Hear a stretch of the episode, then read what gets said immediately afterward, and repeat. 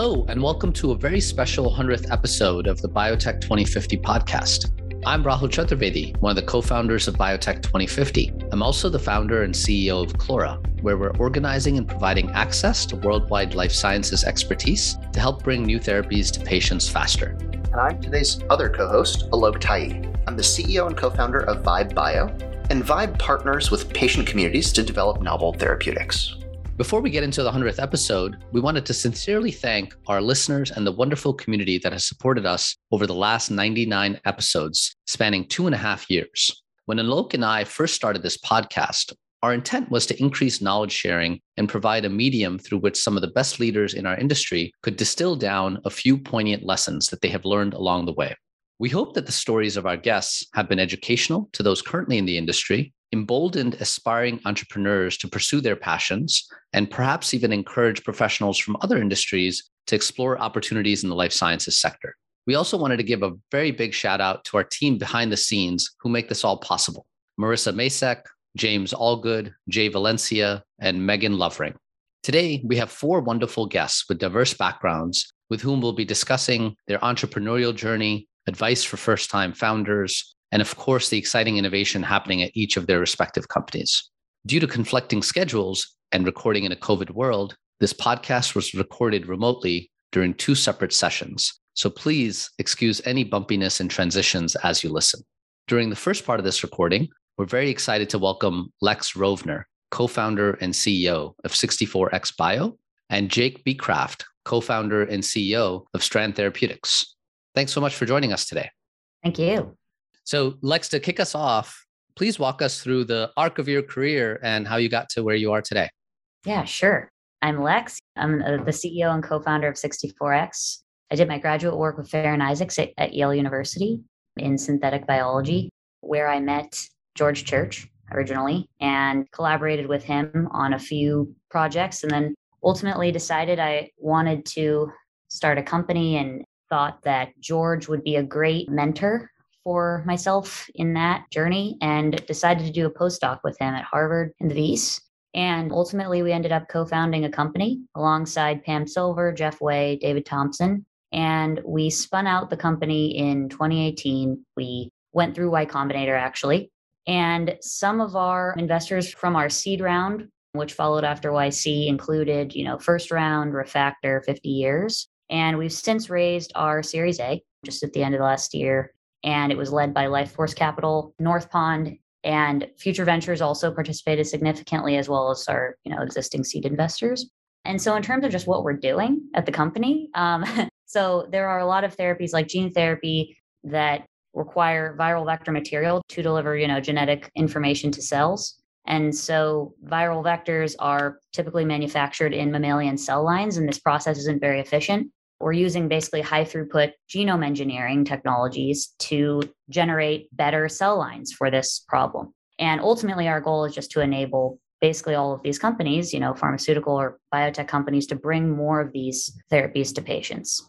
And so we're also going through a big hiring sprint at the moment. So if you're interested, check out our website and, and Twitter page for sure. So awesome. Thanks, Lex. And Jake, over to you. Same question, please. Hi, great to be here, you guys. Thanks for having us. My name is Jake Becraft. I co founded Strand Therapeutics a number of years ago and now serve as the CEO of the company. We are a next generation messenger RNA therapeutics company. Our focus, our mandate, our mission is really to build technologies on top of the molecule of messenger RNA that enable mRNA therapeutics to be utilized beyond vaccines. So we want to be able to actually take messenger RNAs and apply them in diseases such as cancer, immunotherapies, immunology, rare diseases, etc. Do that by applying synthetic biology over the top of messenger RNA, so things like gene circuits that can allow us to create, you know, cell type specific messenger RNA molecules that can, you know, enter a variety of different tissues and only activate or express their, you know, encoded cargo in certain tissues. My journey really is pretty similar to Lex's actually. I went to MIT and did my PhD with Ron Weiss, who's the director of the MIT Synthetic Biology Center.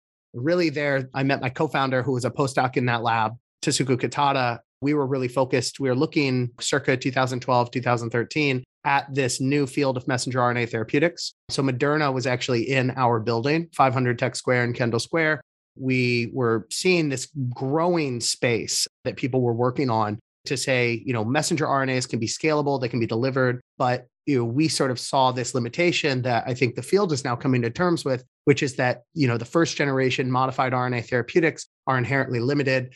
They're very well equipped to handle the needs of vaccination. But when we get into therapeutics, new technologies need to be overlaid on top of what's already been learned. So we started building that at the Weiss Lab at MIT.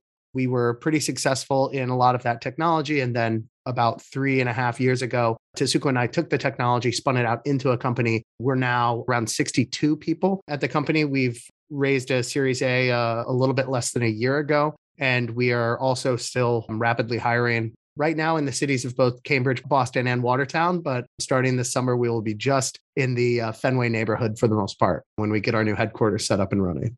Awesome. Well, it certainly sounds like you both have accomplished quite a lot in a fairly short period of time and been a really great example of what founder led biotechs could become. We'd love to see if we can dig in a little bit more into that experience, especially as it comes to financing and the transition from academia into a startup specifically. We'd love to hear more about that.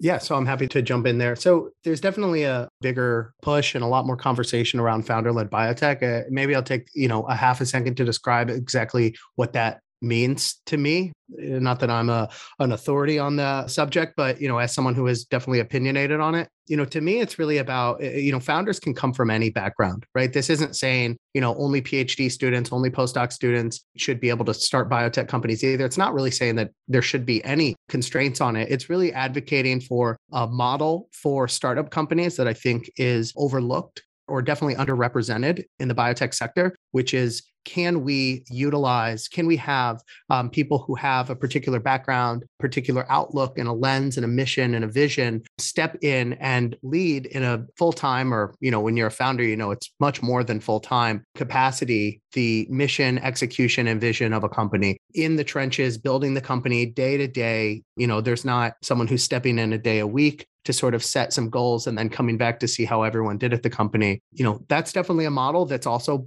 brought technologies forward. I think there's no reason that it can't continue to be um, successful. However, I, I like the idea that we're building more founder communities, we're building better ecosystems, right? The founder led biotech sort of movement, the founders are all sorts of people. They are people with 20 years, 10 years experience in biotech. They're people coming out of their PhDs and postdocs. They're people who aren't from the biotech background. Maybe they have a different slant in what they've been able to, you know, achieve in the past. And so that to me, I think is super powerful. And for me, it's something that's, uh, I've really got to see the community grow over the past few years as more companies have gotten founded and started. And as, you know, some founder led companies have certainly grown, grown both in, in stature, size, and financing, that has, I think, also sort of served as a, a feedback loop to power the sort of outlook and increase the amount of funding that's coming into the space, right? Yeah, totally agree. And Lex, I'm curious, given that you went through YC and, and we're all very familiar with YC from the tech space, how did YC help you make that transition a little bit smoother in terms of being a, a founder at a, at a biotech company? Yeah, YC has a saying that is, I believe it's make something people want.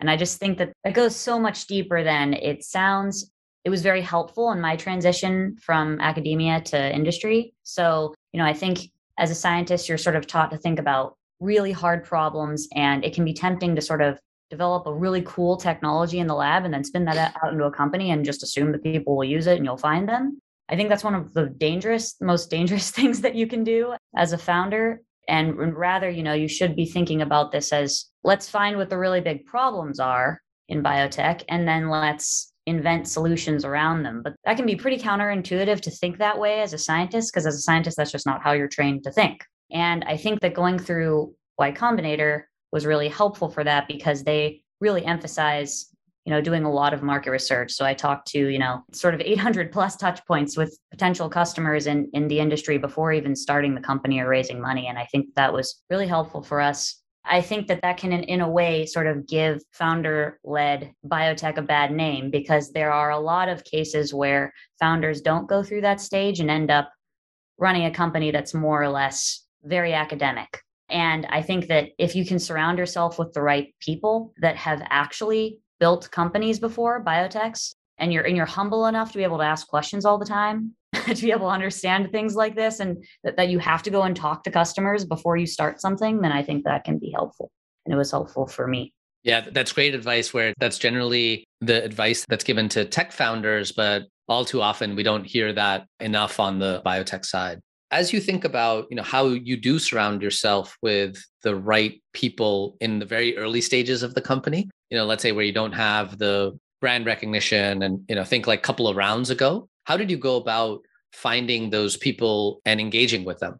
So I can take that. I mean, it's it's really about a relentless pursuit while being humble to what you don't know. I think Lex just nailed a point that I really stress to founders when I do speak to them about these topics, right? You know, the model for founder led biotech is not that, you know, if you have zero experience, you can run out and start a biotech company tomorrow. But it's really that, you know, if you have someone who has a unique lens who you think can be a, a, great leader and you set them up and surround them with mentorship and people who have been there before, who can answer questions, who can, you know, pull in different contacts, who can offer, you know, I- advice or tell them when they think one idea is not the best that actually is how you provide and, and fundamentally build something that that is different that is innovative that takes actually leaps forward instead of incremental steps. And so you know for any founder who is getting into the space i think they need to be ready to be i mean the the job itself will humble you. You know you'll be told no you'll be told you're stupid you'll be told all sorts of things.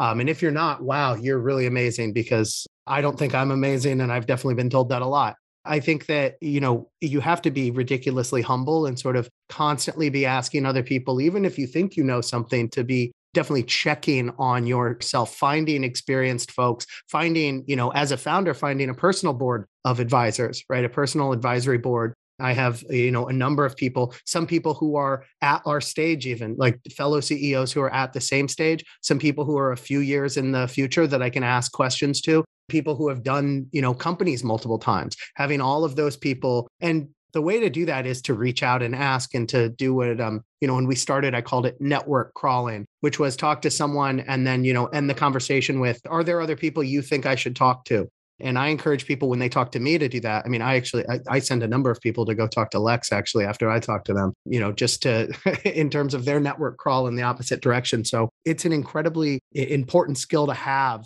and develop if you're going to be a successful founder. Yeah, I'll echo that. I definitely think that what you said around being brave enough to be humble is so important just because you hear like even just this thought of asking for help is so daunting to people, I think, sometimes because they're going to look weak or they're seeing that as they've failed in some way. I think the soonest the sooner you can get over being afraid of hearing no or being afraid of of rejection in some way the easier this will become just because you you get it from so many angles fundraising recruiting sales you need to be you have a really thick skin i guess for sure. Well, you know, I think one of the facets of it that is particularly daunting, especially when you're coming out of academia, is the fundraising facet, right? Given how critical it is to your organization. We'd love to just maybe hear a little bit about some of the learnings along the way from maybe when you were trying to raise your first round versus your more recent successful larger rounds, uh, Series A's, and et cetera. Any advice or any sort of journey you could sort of share between those rounds and, and what you sort of learned and how you do it differently? Yeah. Okay. I can share a little bit, and then I, I definitely want to hear hear Jake's response to this. Um, yeah, when we raised our seed, it was pretty comical, honestly. Like looking back, it was pretty painful to even think about. I definitely think I had a more academic pitch deck in that, you know, there was a lot of sort of real complicated science up front that no one could understand, essentially. What ended up happening was that people were passing because they couldn't even understand that this was a problem worth investing in it wasn't necessarily they didn't believe in the technology or the approach or anything like that. They just couldn't even get bought into the vision. So at a certain point, I heard no so many times that I was, in, I think, pitching in an Uber on the way to a pitch. And this guy said, you know, I, I could just tell that he wasn't he he wasn't going to move forward. And, and I and I finally was just like, okay, can you share, you know, why? Maybe some feedback on on what I could be doing better. And he said, uh, well, you know, I don't understand what you're doing. I can't even understand that this is a problem worth solving to make me want to invest the time in understanding what you're doing.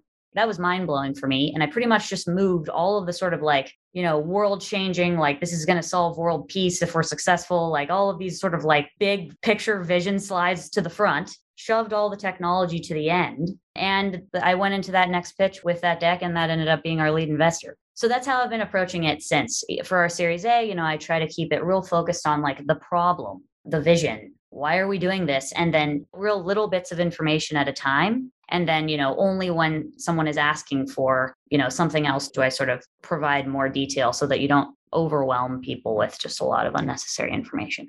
Having started a company based on my PhD work that I had been working on for five or six years, the use case and sort of the the revolutionary potential of what we were doing seemed ridiculously obvious to me. And I went into pitch meetings early on, essentially with a science presentation, with a with basically a version of my PhD thesis that I then would go, look at this shit. Isn't this cool? Like, I mean, isn't it obvious what this can do? Like, what if mRNAs could be programmed to go into certain cells and only express there? And people were just like, what, what the hell is going on? Was this like 27 year old kid just going on about like messenger RNA and, you know, all of these different things? And it was ridiculously unsuccessful. We didn't know what we were even raising correctly. We didn't know the correct way to approach investors. We hadn't had any real mentorship from anyone who had done it because at the time when we were doing this, I didn't know Lex. We were probably doing it about the same time. And besides Jason Kelly at Ginkgo, I knew all of one person closer in my age who had recently done it in terms of coming out of academia and starting a biotech company. And that was Alec Nielsen at Asimov.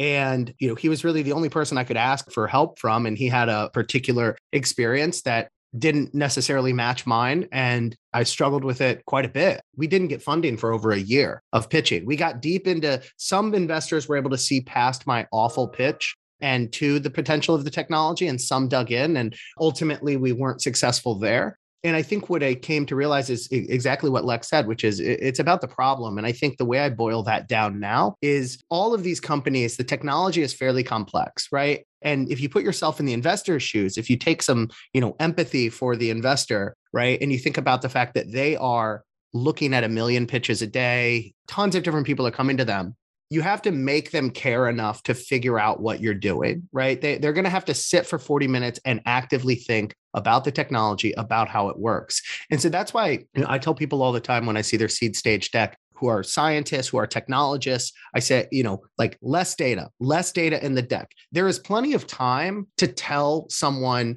about the data. There's plenty of time to dig in don't have a deck that's all fluff that's going to make someone think like this person's kind of full of shit but like have a deck that really explains why this is a big deal because at the end of the day like you're building a business you're not building a science project. And interesting science if you want to do interesting science that's fine. There are places to do that. There are even more places now than there were 5 years ago because of all these great new research forward organizations and focused research organizations. But a startup is a business and it needs to explain why what you're solving is a fundamental problem that will solve a number of issues, especially if you're going to go for like the sorts of people who support founder led biotech, who are also people who are looking for outsized returns with companies that have very ambitious leap forward, not incremental step forward plans. And so our first round of financing was very tough. And then eventually we found, you know, I, don't think I fixed the deck actually, like like Lex said, I, I found an investor in Playground Global who led our seed round um, at Jory Bell and Victoria Sun there, who were able to see through the technology to see the potential in me and my co-founder and to support us and to build an ecosystem and infrastructure around us as well as provide us with capital which really was an accelerant on everything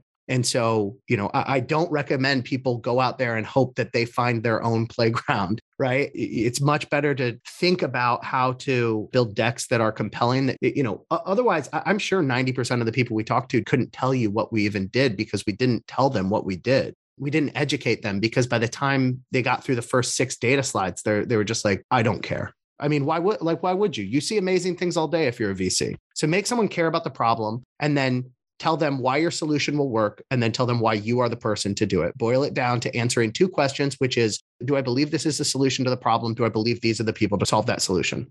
If they answer yes to both those, then there's a good chance that they might invest. Obviously, really important feedback, especially when you're coming out of an academic environment where it's all about the data and the science and the novelty. I'm kind of curious, like, since you both have interacted with and raised capital from both traditionally tech and traditionally biotech investors, I'm kind of curious if you found that the persona of the investor, how that impacts your fundraise process, in that in tech, you meet a lot of venture capitalists who used to be operators, right? They were founders themselves. While in biotech, you see a little bit more folks who come from perhaps the financial side of the industry, as opposed to, say, someone who used to run ClinDev at a company. Just curious to see if that resonates with your experience as well as like how you approach the, the conversations as a result. I have advocated to whatever level that I think that biotech needs more operators in venture. Maybe you have seen that. Sometimes I feel like I say things publicly, maybe on Twitter or somewhere, that I don't think should be controversial, that really make people upset. And I try never to say, like, the way it is sucks. It's just the way it is is unbalanced. I would like other options. I would like more diversity here, diversity in backgrounds, diversity in experiences. Can we get there maybe? That seems to really make people upset who who think that I'm saying that they should. I, I, don't know what they think, but I will say that it does affect the way that you pitch. But you know, there's a lot of great capital out there. There's a lot of great investors. We have wonderful investors who, you know, some funds that are you know straight financial, no operating experience, come up through the finance world they're fantastic investors. We have people who have been founders and they are fantastic investors. There's no way to be a fantastic investor. I would love to see more founders, more operators, more people who have been in biotech startups in biotech specific investing, especially early stage venture. Early stage, seed A, B round, people really should, I think, not everyone needs to, but there should be a higher percentage of those people who have really been in a company full time in the trenches, kind of do or die mentality, and can help you build from there. You know, I, I don't know if it changes the way that I approach the meetings. I sort of approach the meetings with the same thing, which is this is the mission. It's important. We have made progress in getting there. We have a lot more to do. This is going to be a revolutionary step forward in technology if we are successful. You know, come along and help us build it whether that resonates with people might be different if they've been operational or finance, but we've successfully raised from both with the same message. Yeah, this is a really compelling advice, and I want to. I will make sure our listeners digest it. You know, we often hear founders walk out of a meeting, and I'm saying this because I think between us four, we should just do a count of how many times we've been rejected when we've been fundraising. By the way, we often hear founders just reduce feedback from a VC down to the VC didn't get it, or multiple, you know, hundreds of VCs didn't get it. And it is the job of a founder to make sure that people get it. Both of you, really great advice there. Quite honestly, it took me a long time to get that too, right? I, I think it's it's also important to note that like if you look back at your first pitch deck and it isn't crappy and you've waited too long. So we all have like really awful pitch decks that that embarrass us now. I do. Definitely. So you both did your PhDs on the East Coast. And Jake, you're still here, and Lex, you're not on the West Coast. Lex, over to you first. I'm curious to hear your opinion on the evolving biotech ecosystems across both coasts and how they differ and, and what you've seen on the West Coast. Yeah, I think in terms of ecosystems, oh, I'm, hesitant to say this. Like, I guess this is like the scientist in me, but like I, am like hesitant to say this in, abs- in an absolute sense. But it definitely seems like there's more founder-led companies out here that seems to be a more accepted model. There's a lot of biotech on both coasts, but I definitely think that Boston still has San Francisco beat. And maybe it's just not as common for biotech companies to be founder led. And maybe that's why I'm seeing that. But either way, I, have definitely noticed some differences. And then I think I'm also really generalizing here and saying this, but obviously, like the investor ecosystem is a little different. And there's different models and there's pros and cons to each of them. And I definitely think ultimately, at the end of the day, you know, it's good to have a mix of different perspectives. I wouldn't advocate for having just, you know, an investor syndicate that's just entirely from tech, but I think diversity matters. That's what I'll say sort of generally. I definitely agree, right? And Lex, to build on what you said right there at the end, right? Diversity matters. Everywhere, you know, companies are seeing that diversity, gender, ethnic, you know, background, economic, diversity of backgrounds is diversity of thought and people have bought into that idea and i completely do believe it and i've seen it happen like within my company. And i think that that diversity can even be expanded further to diversity of backgrounds, diversity of experience, right? What type of biotech will you build if you've never been in a biotech company before, but now you're in charge of leading it and building the culture? And there are things now that our company is is larger that we sit and talk with the management team and people go, I love how it's like this at this company. And my response is, I didn't know it shouldn't be that way. I didn't know that there shouldn't be like this like radical transparency between departments. I didn't know that silos shouldn't be there. And it was definitely not something that we started with. The cultures between the the two coasts there are definite themes but there are definite you know investment firms across all stages on both coasts that i think are supportive of all sorts of different models there is definitely like a old boys club of boston biotech that has like yep. certain members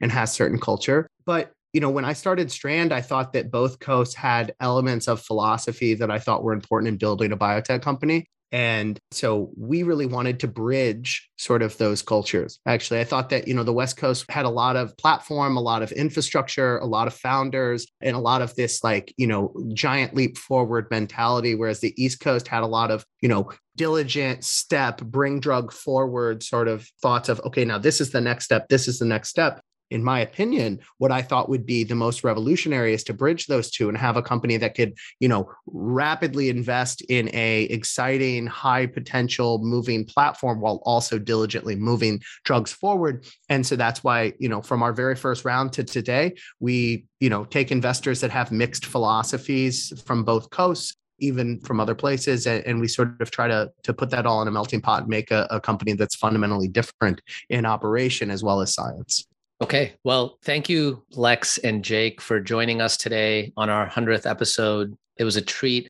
You guys, I'm sure, have shared a very small portion of all that you have learned along the way, but it was uh, tremendously compelling and I hope inspiring to those that are listening. Thank you for having us here. Yeah, same. Thank you. For the second part of this recording today, we're really excited to be joined by Nabiha Saklayen, the CEO and co founder of Cellino, and Josh Mandel-Brehm, the CEO of Camp4 Therapeutics. Thanks so much for joining us today. Would love it maybe if you can kick us off with a quick intro on yourselves, your background, and how you got to where you are today. Hi, so excited to be here and happy to share a little bit more about my story. My story begins in physics. So I'm a physicist by training. I did my PhD at Harvard and it was an interesting time because I got very passionate about biology and building new tools for biologists. That was my life's mission and life's calling. I never imagined I would become an entrepreneur.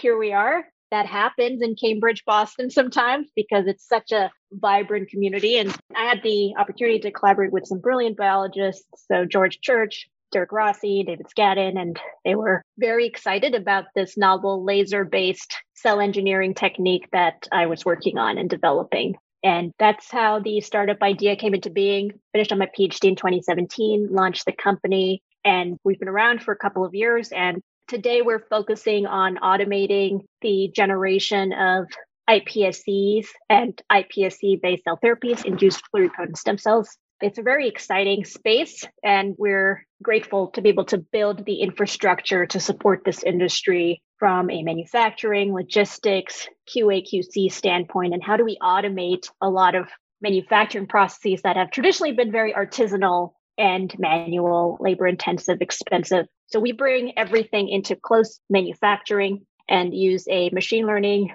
based approach to characterize the quality of cells using imaging data as the main input, imaging data of cells. And cells are very articulate and telling us what's going on with them based on their features. And then we apply laser engineering to remove unwanted cells. And doing that in a closed loop manner leads to massive scalability in the process really impressive story. So, um, just to echo, thanks for hosting as well and inviting me to join.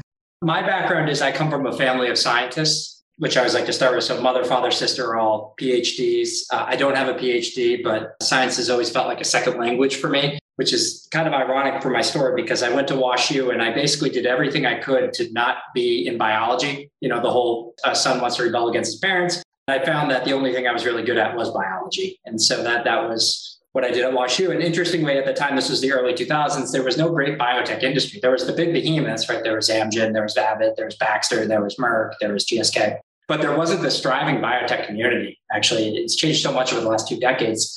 Uh, in fact, the company at the time was Genentech, and I'll come back to that. But I somehow found myself actually in the lab doing electrophysiology and high throughput screening for a startup company that had come out of Harvard and it was working on ion channels, TRP channels, and cardiac regeneration. So neat stuff. And after being there for about a year and a half, even though it was only a company of like 30 people, there was a CEO and a business development person, and the investors were very closely involved. And I sort of fell in love with the idea of being at the intersection of science and business.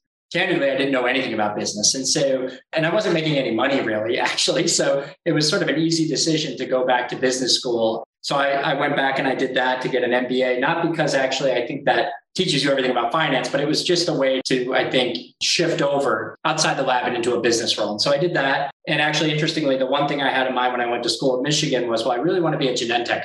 That is the biotech company. You know, that's the legendary biotech company. Because remember at the time, you know, Biogen Idec was kind of this weird place. Genzyme was sort of having its heyday around that time. Regeneron wasn't Regeneron yet. And, you know, needless to say, Millennium was coming along, but there were just, it was an interesting time. And so I ended up at Genentech, but oddly enough, in a marketing role, which I didn't know much about, but that was the role they offered me for an internship.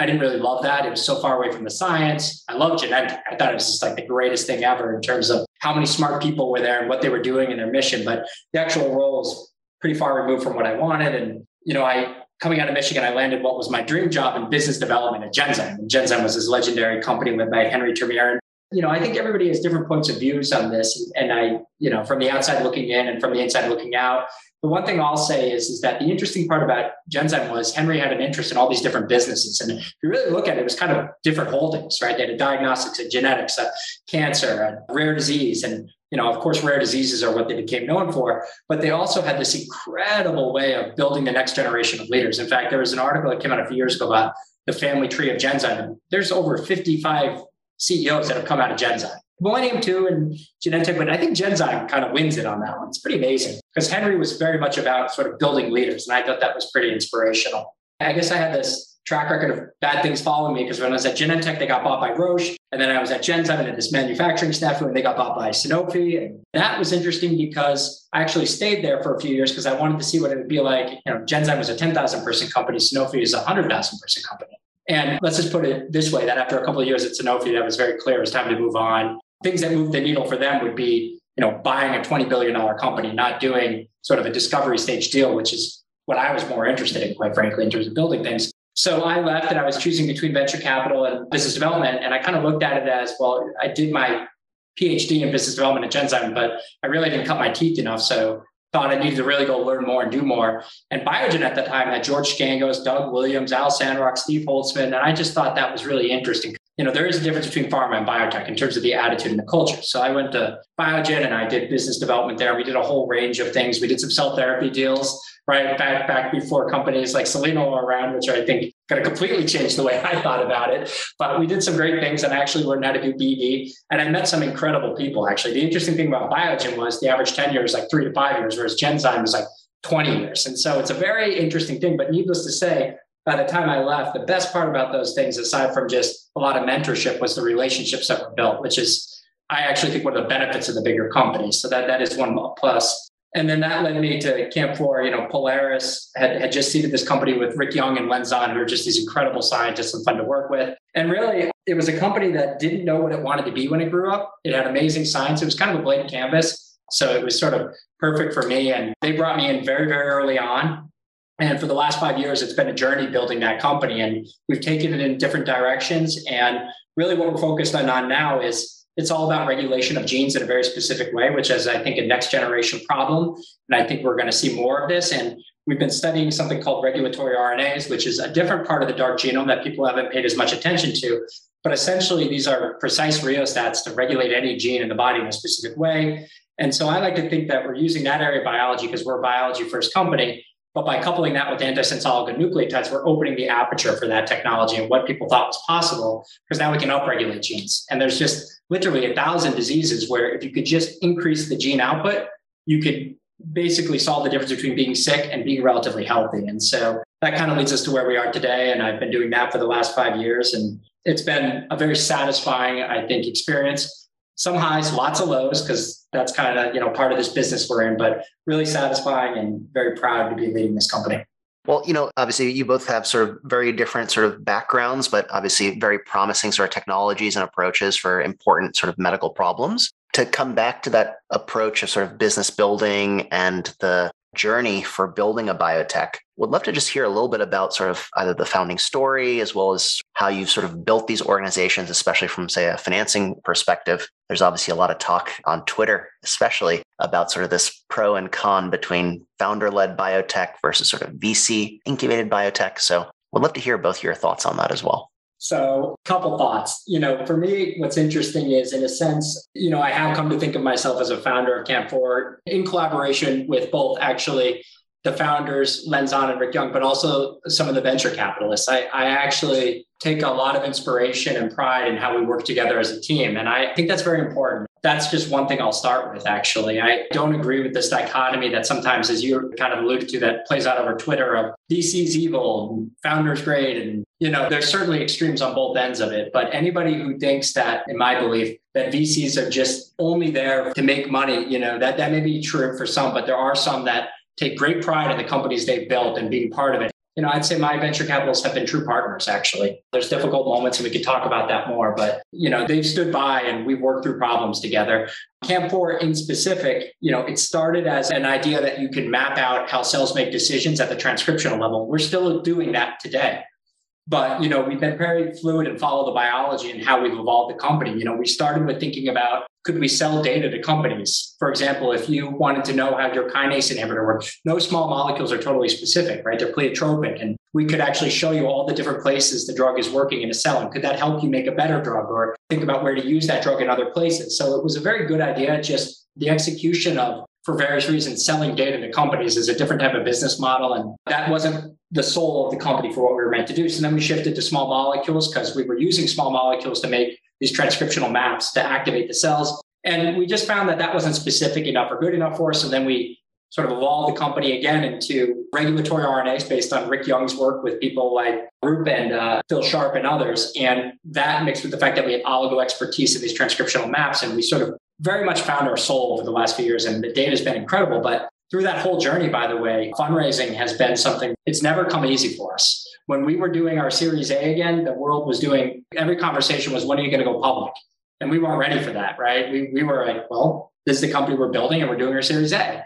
I've almost run out of money five times, just to be clear. Like I, I was five days from having my second child almost running out of money when Andreessen stepped in. The day after Christmas, I did a deal with Biogen that saved us for a year. 5AM in Northpond let around. I was about a week from running out of money. So that's just kind of the life we've lived in terms of how we've kept this company going. And in a weird way, it's become easier and more familiar over time. And so fundraising, we can go into more detail there, but you know, a lot of that is me not understanding the dynamics of fundraising as well and leverage and forcing functions. And I've sort of learned that over time. There's no real playbook on that. And a lot of it is just experience and learning how to tell your story and interact with investors too. A boot camp can't totally teach you that. So then the last point, sorry, I'm rambling a lot here, but you had asked about founder versus non-founder. Really, it's simple in my view. You're either CEO or you're not, period. And when you're the CEO, you have a board, you have investors, and you have a job to do. And that job is setting the strategy, set the culture, and hire the right people into it, and raise money, raise money, raise money. And I just simply don't care whether or not you're the founder. You need to have a vision for the company and you need to command sort of your people and, and, do all those things. And founders can be board members, they can be advisors, they can have roles other than CEO. That's all fantastic. When a founder steps up to be the CEO, I think that's also really great. But that doesn't mean that you have a longer term view than a CEO in general. I can think of just as many examples of founders that wanted to sell their company in a couple of years, and that's fine too. It all just depends as the CEO what you want to do with your company. And I think different people approach that in different ways. So for me, it's like it's all good if VCs are starting it. It's all good if founders are starting it. it to me, it all comes down to sort of you're either leading the company or you're not. And I, I think that's really just my simple point of view on it. And there's just, I think, as many examples of each in terms of the amount of great companies that can be built. So, so much to unpack there, Josh you know, maybe a good place to start is reflecting on my own journey because I'm very much an accidental entrepreneur. I'm very much an accidental CEO. And nobody ever talked to me about how hard the CEO job is when I was put into this role. But it was uh, an interesting time for me. I was this very excited, recent PhD, very passionate about the technology. I could see many different applications for it. And it was interesting to see the people around me pointing out that one of the things that an early startup CEO has to do in this situation is to build a team. And being able to attract talent is huge. If you can't do that, then you should really, really not be CEO. and the way I always thought about it was okay, let me try to build a team and you know started off in 2017 brought in my co-founder marinna madrid who was my lab mate so we just had a very natural organic relationship so it was easy. And it was also so exciting that she said yes. She could have said no, and she could have said, I'm going to go off and do my other life. but having that strong bond with her laid a really strong foundation to our culture because we'd worked together for many years. And then the surprise element was Matthias Wagner, who's our other co-founder and he's he's our CTO. And we sat down in the second meeting and decided to do this together. And just a little bit more about Matthias. He's a serial entrepreneur. Cellino is his fourth company. He's been CEO every other time. So when we were having that discussion, my assumption was he would be CEO. It made sense, and I would do the science. And Matthias pointed out, listen, you're doing a great job of bringing people together. And that's what you need to be doing. That's what we need in the early stage CEO. And I would love to do the science. That's how I got into this role. And, uh, you know, I met the engine very early in my journey. Katie Rae and Ann DeWitt, the engine is a venture fund that was initiated by MIT as a fund to invest in tough tech ventures and deep tech. And they had this really strong mandate around supporting scientists, and inventors, on our entrepreneurial journey. And I thought that was really interesting because they also saw something in me that said, You're going to be a great CEO. And I looked at Katie and I said, I have no idea what you're talking about, but you're clearly very experienced. So I'm happy to try. And I think that's a unique experience for me being the inventor of the technology and being here. And so far, Cellino, you know, we've raised $96 million in venture capital funding from primarily tech funds out in California and so brought in Leaps by Bayer recently. And we also have a pretty large crossover gearing up for the next round. So I've had to learn everything on the job. And I think there were many instances every year I evaluate my own performance of how I'm doing. Okay, I need to build the initial team. I need to raise more money. I need to hire C level executives. I need to bring in board members. And as the company grows, the complexity and the bar gets higher. And as a founder who's so invested in this technology translating to for patients, that's that's why I'm doing this. I'm never going to compromise on performance. So, you know, we always talk about that very openly. Like I always lead with that. I should be CEO as long as I'm doing a good job. And, you know, I think that's all of our fiduciary responsibilities to make sure we have the right team in place. So I think my journey, I've just been pleasantly surprised at my own ability to learn and grow into a very demanding role. And I think last year was particularly interesting because I have a wonderful working relationship with Khosla Ventures, Alex Morgan, and Vinod. And they really made it a point to build the branding and public presence around Cellino and my role in the company, which was very uncomfortable for me, being a scientist who would rather be in the background. But that led to a series of events that led to a very powerful Series A for us, where we were upsized and over and all of those words, which I didn't use any of the words in the press release because I think that's what happened last year. There was a lot of capital available given the market and just the push for biotech. So I thought that was really interesting. In summary, I think uh, it's important to be mindful of what the company needs and really being self aware of what you're interested in doing. What are your capabilities? can you actually get the job done? And if you can't get the job done, I think it doesn't make sense to stay CEO. I don't think all founders should be CEOs. You know, what's amazing about Cellino right now is we have been hiring some exceptional talent from industry across all of the levels. And it's an amazing experience to learn from pharma execs who have been doing this for decades and know so much more than me than in different dimensions that I've never experienced myself in general. So I, I do think there are more problems in healthcare to be solved overall for us as a society. And I strongly believe that having all of those ideas at the table can only help us win. And, you know, we as an industry are here to develop better medicines for patients. So from that perspective, having all approaches on the table, whether it's venture capital, incubated, founder led, seasoned executive led, we should do them all. I think that's what's best for patients. Amazing. Curious if you all could comment on culture and how to build a strong culture, especially when what's perhaps needed in a discovery stage startup is very different than what might exist in, say, a more established pharmaceutical company where you do want to pull some expertise from, for instance. Culture is the heartbeat of any organization. That is absolutely true for biotech and our industry. And I've spent a lot of time on that aspect, you know, especially given that we're an anomaly in many ways. We're founded by three physicists. We have two women founders of color. We are building new technologies for cell and gene therapy, which is also an emerging and exciting industry. Everything's very new. So we take culture to heart. And one of the things we've prioritized very actively is our efforts around communication. There are a lot of things that go well in startups and a lot of things that don't go well. And the only way to get great things done and also solve problems is to be able to communicate. And for us, it's been high priority from the beginning, especially because we have so many disciplines also interfacing. So you have the physicists with the stem cell biologists, with the machine learning engineers. Everybody's speaking a different technical language. We are actively working to bring everybody together. I do think it's important to make sure that all voices are heard, regardless of what level they're coming from within the company. Our interns have sometimes brought the best ideas to the table that were amazing.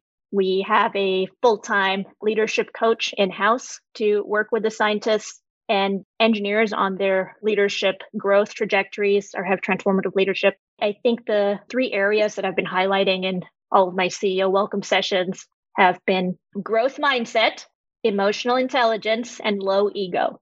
That's what we really need to prioritize as we're transitioning and scaling up the team. And we were 10 people for a long time. And this year we're getting into you know above 50 so in this rapid pace of growth where you have a massive influx of a lot of industry experts just very important for us to always pay attention to the science and let the evidence dictate which direction we take the company in so culture is really important and just a little bit about my background i didn't mention this in the intro but i spent my childhood living in different countries with my parents so saudi arabia bangladesh germany sri lanka so, this idea around communication and community building and how to engage across different cultural backgrounds is something that I just have always done pretty naturally. And that's paid off big time in at Cellino.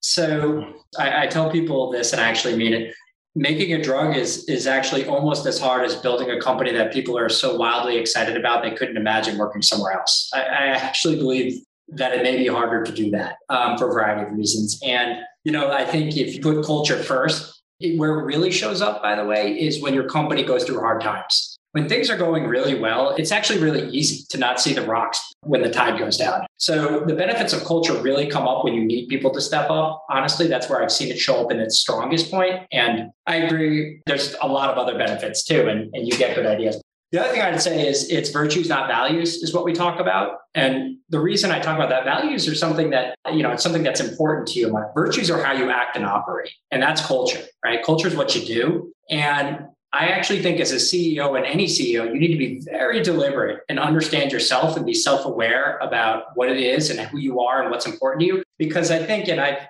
look, I've learned this on my own over the past five years of doing this when you try and be something you're not, when you read something in a book, it's okay to try different things, experiment different things. But if you sort of put something out that you think is going to help your culture, but it's not embedded in your DNA and you don't operate that way, you're not going to get people to follow you. And so you might decide you want, as an example, you want to have a certain type of culture, a certain type of openness and collaboration. But if you as a CEO are more of an introvert and you don't collaborate that way and whatnot, that's just not going to work. You have to be very clear on sort of what it is that's important to you and then also recognize what's important to people and kind of design around that, right? And you can experiment with different things, but you can't get away from the DNA of at the end of the day, you are the CEO and people will follow you. And that's important. And so, you know, to be totally transparent, like I've definitely made mistakes along the way in terms of either not knowing and kind of realizing afterwards, sort of inspired to be something that wasn't me, um, and realizing that that's hard to have authenticity behind, or sort of trying something and that's okay and sort of shifting. So we do that all the time. And so, you know, our culture really is, and, and this is a large part for me too, high science, transparency, and collaboration. Right. Those are the three things about us. And you got to hold those things. When we were going through sort of, let's call it a, a shift for the company from small molecules to ASOs and you know, we had a certain amount of money left and we had to do a lot of difficult things. We were very transparent with people. We, I told everybody exactly what was going on. We had 42 people. We didn't lose a single person during the entire time. And this is at a time when everybody was jumping ship to go to other companies, right? It was the frothiest time of biotech. And I think that if you were to, I email people at least twice a year and ask them, describe our culture in one to two sentences, right? What do you think it is? You know, and we ask like six simple questions. And that's really a good test. If you think you've got a great culture, go ahead and ask your employees to describe it in one or two sentences, and you'll see how clear your culture is. And we work on that, right? We ask every year and we try and understand what people are saying. And we're either embracing that, like, you know what, this is what people are saying. Let's bring that into our virtues. Let's uphold that. Or people are missing something we think is important. Why is that? So I think that, you know, culture eats strategy for breakfast in terms of, and what I mean by that is when things are hard, when we need people to band together, we've seen that time and time again at this company. And, you know, just to describe what else we do here. So then the question is, how do you reinforce those virtues, right? And so benefits, uh, compensation, wellness days we've instituted at Camp 4 we have a completely hybrid environment now. Everybody's like, well, do you have two days a week, three days a week? We don't have anything. We let people come in when they want. By the way, we've designed Camp 4 in a way where it's very open, but we create hives, if you will, sort of separate spaces so people collide and bump into each other and interact. Generally speaking, we have more than 50% of the company in on any given day. People want to be here. You know, we cater lunches for them. Lunch is the key for everything, right? Um, people love that. But we have mentored. We ask our board members to mentor. We ask our more senior people to mentor. I walk through the lab at least once a week to go ask people how they're doing. Guess what? You want to learn what's going on? Don't set up a one on one. Go up to somebody, just start talking to them, right? That's the easiest thing in the world to do. And you'll actually really understand what's going on. And we take every chance we get to tell people what's going on. After every board meeting, we sit down, we do town halls, we answer questions, we do sessions on how do you think about your equity? What's the value of it? Why should you care about it? we try and keep lots of people I find don't necessarily want to be in the lab firm. They want to shift into other roles. We take opportunities to do those things. So we try and reinforce high science, transparency, and collaboration at every turn because that's the kind of company we want to be and are inspired to be. And you know, that's kind of my view on culture and what it is. It's actions, it's upholding it, and it's reinforcing and it's listening to people as well and bringing that into your fabric as you go along.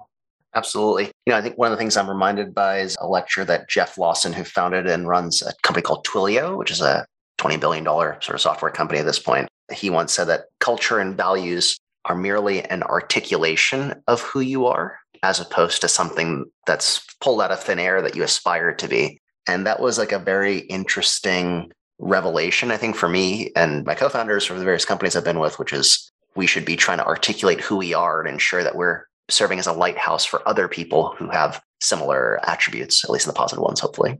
So, you know, with that, you know, this whole concept of culture and values is something that, to be honest, you know, we don't talk too much about, at least in the biotech industry. I think it's more heavily trafficked in the tech world uh, and elsewhere. But beyond that, would love to hear any advice you will both have for early stage entrepreneurs or first time founders, you know, especially when it comes to not only team building and culture, but also your, your management style and even pitching, right? Especially if you have a scientific background.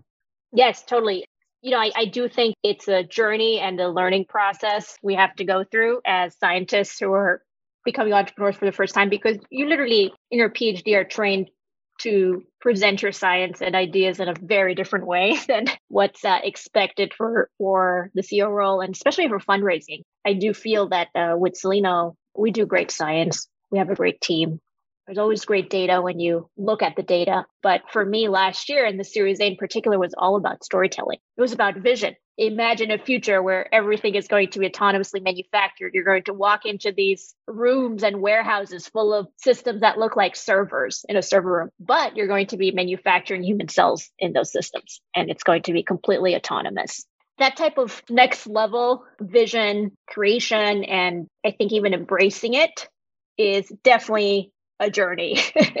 And it doesn't come naturally. And you know i very fortunate to be mentoring several amazing scientists engineers who are pursuing different startup ideas. And i get a lot of people reaching out to me. And i'm always saying please leave your scientist hat at the door. You need to throw away that inventor bias.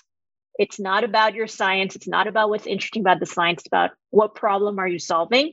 And what's your business model? All the things that are important for your technology to become a successful company. And it's it's a completely different way of viewing the world. So i do think that's something i wish there was more training in in academic settings. That would be really powerful. It's all about training and experience. I do think that's changing right now. In at many institutions i'm really excited. And there's some really good programs like nucleate that allow scientists to have access to a lot of resources and mentors. And I did a lot of things like Mass Challenge and Mass Connect back in the day in the Cambridge, Boston area, which were super, super helpful. Absolutely. I do think it's important to be very clear that as you step into your founder role, it's a different role. You can also be a scientific founder, and then your role is different and you will have to train different muscle sets. But for the CEO role in particular, I do think storytelling is so important. And the other part of it is sharing your own story. I think in science, we're a lot of times trained to never talk about how we're feeling, what our motivations are, what our personal stories are, because it's always mostly about the science. But I do feel company building is so much more than that. And yeah, that's something I've had to channel and grow into. And I'm still growing and growing outside my comfort zones, I think is important. Well, look, let me cabbage off that and just agree right off the bat. I think storytelling is one of the most important skill sets here. And so I think, you know, we're all constantly working on that. I, I encourage everybody beyond CEOs to work. I mean, it's just, it's so important. It really is. I actually think it's kind of a little bit important to be a little nervous as a CEO. And your job is to be looking ahead and figuring out what's coming. And because there's so many moving pieces here. And if you let your guard down and you get too comfortable with things, this is a really hard industry. Right? Making drugs is hard. And there's always different turns coming in different directions, whether it's people, investors, the FDA, you know, science experiments, et cetera. So you just got to be uncomfortable. You got to be comfortable with being uncomfortable, really. Um, doesn't mean don't appreciate the highs, take a moment, but like candidly, I found that there's more low points or hard points and there are high points in this. And that's okay. That's not to say this job doesn't, you know, have its I think, really important points to it. And I actually think it's more, I use the word satisfying. I feel like I learn something each and every week. I've been doing this for five years, and, I, and the people I talk to who've been doing it for 20 years are still learning things too. So that just goes to show you, I think you never really have it fully figured out. And you just have to embrace that and enjoy that ride. Right. And it's not always fun, but it's really satisfying and it's really fun to work with people and watch them excel and build things and, and really towards denting the universe and making a, a difference. So I think that's good. Only other two things I'd add is look, you got to be vulnerable, right? It's hard to be vulnerable. What's hard about it is you got to be vulnerable with your people in the right ways. And you got to be a different type of vulnerable with your board and a different type of vulnerable with investors. Really, I and I found that to be the case. So it's pretty dynamic, but it's also really, really important to tell people when you don't know the answer, you're just guessing, or you know maybe you're wrong, or I, I've just found time and time again that is such an important part of this role. I always joke with people the most inefficient part of this company is me by far, because I'm sort of slowly trying to learn everything and keep up with everything. But I'd say that's really important. And then the last thing I'd say is surround yourself with as much experience as you can get. I've benefited from that by having been at these bigger companies and have people, but obviously, you know, there's an ecosystem where people want to give back. And that stuff just shows up in all different types of ways. So the more you can surround yourself with experience, the better it's going to be. The biggest risk that I heard when I wanted to take this role, by the way, I asked a lot of people, what do you think? A lot of people that I looked up to, what they said to me was they're really worried because I, I, had a career that went really well. And I think a lot of these founders coming out of PhD programs also have that, by the way, where they've excelled in undergrad, lots of them, they've excelled in PhD programs. They've not known what failure looks like. And I can say that because I didn't know what failure looks like. But when you're staring down the throat of failure and you've never had that before, there's mentally, you're like, oh my God. And it's just this very, very new feeling. And if you don't have the right mentorship or any, the right support system, the right, that's where I think it's very, very hard for people that haven't experienced that yet. So I really, really encourage them to think about that and think about how you prepare yourself for those moments because they are going to come. They come for all of us. And like, that's okay. That's, you know, what makes it bitter, you know, sweet at the end is those hard moments, but they will come in this industry. And so being prepared for that is, is really such an important thing. Yeah. You know, I think that everyone's comments really uh, highlight the emotional aspects of running a company that I don't think anyone ever kind of tells you about, right? And it's aspects that extend from HR, right? Bringing in that amazing exec or trying to retain that critical IC, right, on the team to staring down the barrel of running out of cash. In that context, any pieces of advice or any practices you found to work well when it comes to handling those highs and lows as the CEO? Unfortunately, alcohol and other things are not the answer. Um, you know, I, I, think it's actually a couple things, and let, let's see if my partner over here agrees on this. That part of it is just as you grow in these roles, and you, it's like a threshold. You, you live through hard things, and you realize, wow, okay, I made it through that, right? And you sort of your pain threshold changes, and that's you know one piece of it. And I think you know, so you just naturally through experience, I think, grow. Everybody does, and that's a good thing. What I have found is, you know, finding outlets to share either frustrations or commiserate or talk about good things with people that can actually relate. So, what am I talking about? Other CEOs getting together, whether it's a CEO group or networking, however you want to do it, is hugely helpful whenever we do it, it's just like this moment, it's therapeutic, right? You realize I'm not crazy, right? Oh, investors don't write back to you either. Okay. It's not just me. I've been ghosted and like I'm not the only one. And you know, you just realize it's not personal, actually. That's a big part of it, right? Taking the personal out. I think as part of the CEO role too, everybody around you can get very emotional, board members, others. You can't really do that, right? People are looking to you to be stable. That's really hard. And so, you know, it's hard to bring it home to your families as well. So I think not just CEOs, but building mentorship relationships. I'll go back to that. I have a whole fleet of people that I, I owe them so much because you know different people help with different things. But many times through this journey, I've called different people and I go on runs with Peter Hack, right? Peter's a great advisor. We go on runs, we talk about things like that's fantastic. Like Steve Holtzman, we brought up before. You know, Steve is so great to talk to because he's lived through so much, right? I can commiserate him. Then I have just, you know, people that are colleagues who are in other CEO roles and, you know, we share highs and lows. So I think that's that's a big part of it in terms of the growing. And then the last thing I'll say, and I'm sure a lot of us do this, you know, I have a coach. Coach is code for therapist, I think. You know, that's important. And I have my coach every year go out and talk to my team and board members. And that's hard. You put yourself on the pedestal, give me the feedback, let me hear it. Yeah, they always say positive things, but you go to the negative things. Okay, what do I need to work on? I think the evolution and really focusing on yourself and thinking about the emotional parts of it and learning different outlets those things actually i think really help create a balance and help you grow as a person and really be the leader you want to be. And we all kind of want to be with our people. Nobody wants to be the person running around screaming at everybody. So i, I think that's that's part of it as well because we all get stressed. What a lovely holistic response from josh. Love it. Yes totally agreed. Coach plus therapist plus multiple coaches plus multiple therapists all fair game for you know the intensity of the ceo role I'd love to reflect on some lifestyle changes and choices I'm actively trying to work on, which is, of course, the mental health, very important. We already touched on that, but also the physical health piece.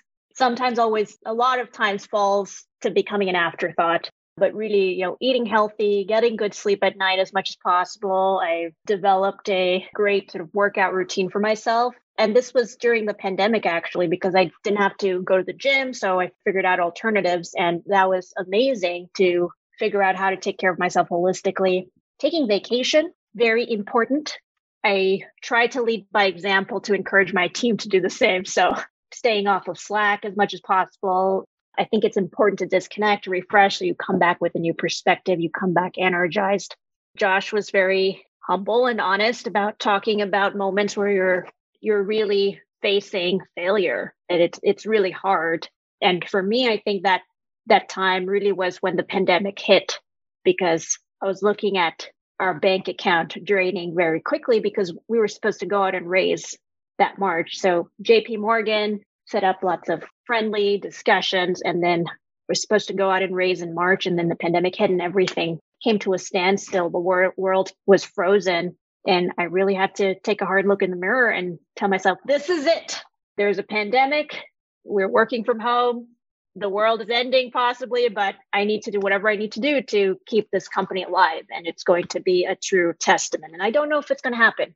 Had a pretty, you know, serious discussion with my team and just telling them, here's my strategy. And I think to go back to the original question, like how do you respond to a situation like that? I definitely fall back on planning, reaching out to all of my mentors and advisors, lots of late night calls, weekend hangouts, just like Josh described. And then you really start to figure out what the possibilities are. And one thing that's really important to keep in mind that's really hard, one of the hardest parts of the CEO job is you have to come up with new pathways and open new doors that don't exist. And that's completely on me and us. And that's our responsibility to our company. That's what we have to do.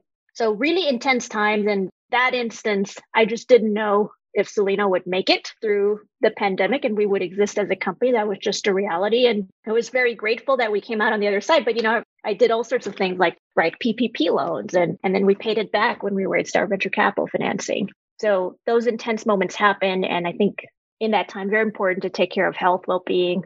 I think families pay a huge price entrepreneur families and our families being there to support us through all the ups and downs. So just telling them that we love them and we appreciate them.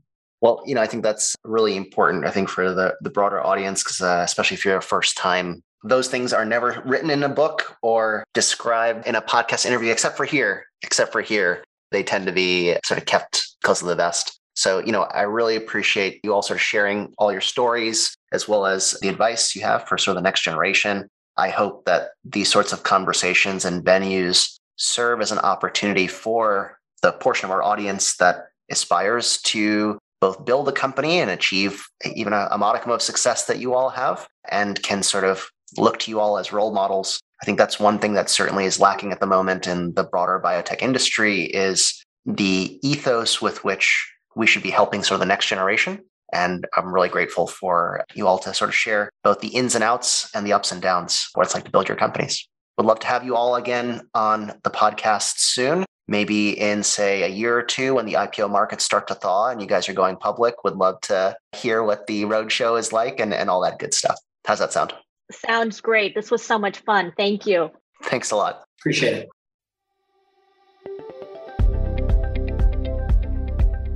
Thank you for listening to this episode of Biotech 2050. This episode is hosted by me, Rahul Chaturvedi, and Alok Tayi. It's edited and mixed by Megan Lovering. If you enjoyed this episode of Biotech 2050, please subscribe to our podcast and leave us a review. Also, follow us on Twitter and Instagram at Biotech 2050 Pod. Again, that's Biotech 2050 POD. Until next time.